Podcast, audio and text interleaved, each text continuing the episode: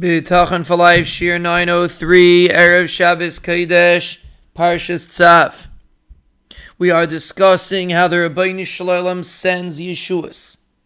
And this is very important because this is why people give up sometimes, Rahman Because in our minds, we decide how we have to have the Yeshua. Person struggling with parnasa, person struggling with health, person struggling with shidduchim, with any tzara, that a person is struggling with. In our minds, we envision how the Yeshua has to come. Step one, step two, step three, and it's a terrible mistake. Because the Ribbono Shel Olam doesn't work the way human beings work. HaKadosh Baruch Hu has his own method of sending Yeshuas. The Ribbono Shel Olam operates on a whole different playing field. That's the message of this pasuk you could be in the dangerous situation without a problem. Of course, a person should avoid dangerous situations. But you have to understand that even if you're rachmana litzlan in a dangerous situation, that doesn't stop the Rabbi from saving you, because sometimes HaKadosh Baruch Hu will save you specifically in such a situation.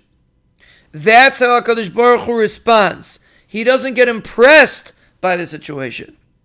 It doesn't make a difference what the doctors say. Doesn't make a difference what the Shadchanim say. Doesn't make a difference what the business experts say.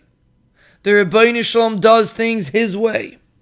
And if we live with bitachon and we live in HaKadosh Baruch Hu's world, he will help us in the tzara itself without necessarily removing the situation that we're in. He'll just send us to Yeshua in the situation. That's the point of this pasuk. Al shachal vafesen tidroch. Envision in your mind a lion or a snake, or envision in your mind the tzara that you're struggling with. And envision that you are stepping on it. It has no shlita over you. You rule over it. You will trample the kfir visanin. Again, this is all in these psukim. It's about internalizing what the pasuk's saying repeating it and realizing that even if a person is still in a difficult circumstance, it has nothing to do with the Yeshua. Don't dictate your outcome based on what people think.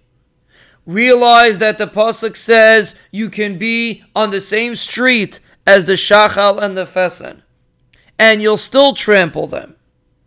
And it goes further than this. If you're not on the same street as them, you can keep away from them, but ultimately they'll still exist. But when the Ribbono Shel Olam saves you, you will trample on them. You will completely destroy them. Those that try to harm you. And that's the benefit of the way the Ribbono Shel Olam does it. He doesn't remove you from the damage necessarily. He gives you a rulership over the damage. You trample it, totally eradicate it. It won't exist. And that's what we should be thinking when we say this pasuk. The concept is Hakadosh Baruch Hu has His way of doing things, and if we follow through with Him, we'll be Zeichet Yeshua.